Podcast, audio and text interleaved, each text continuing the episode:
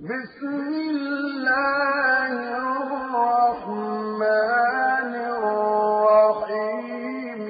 إذا جاء نصر الله والفتح ورأيت الناس يدخلون في دين الله فسبح بحمد ربك واستغفره. إنه كان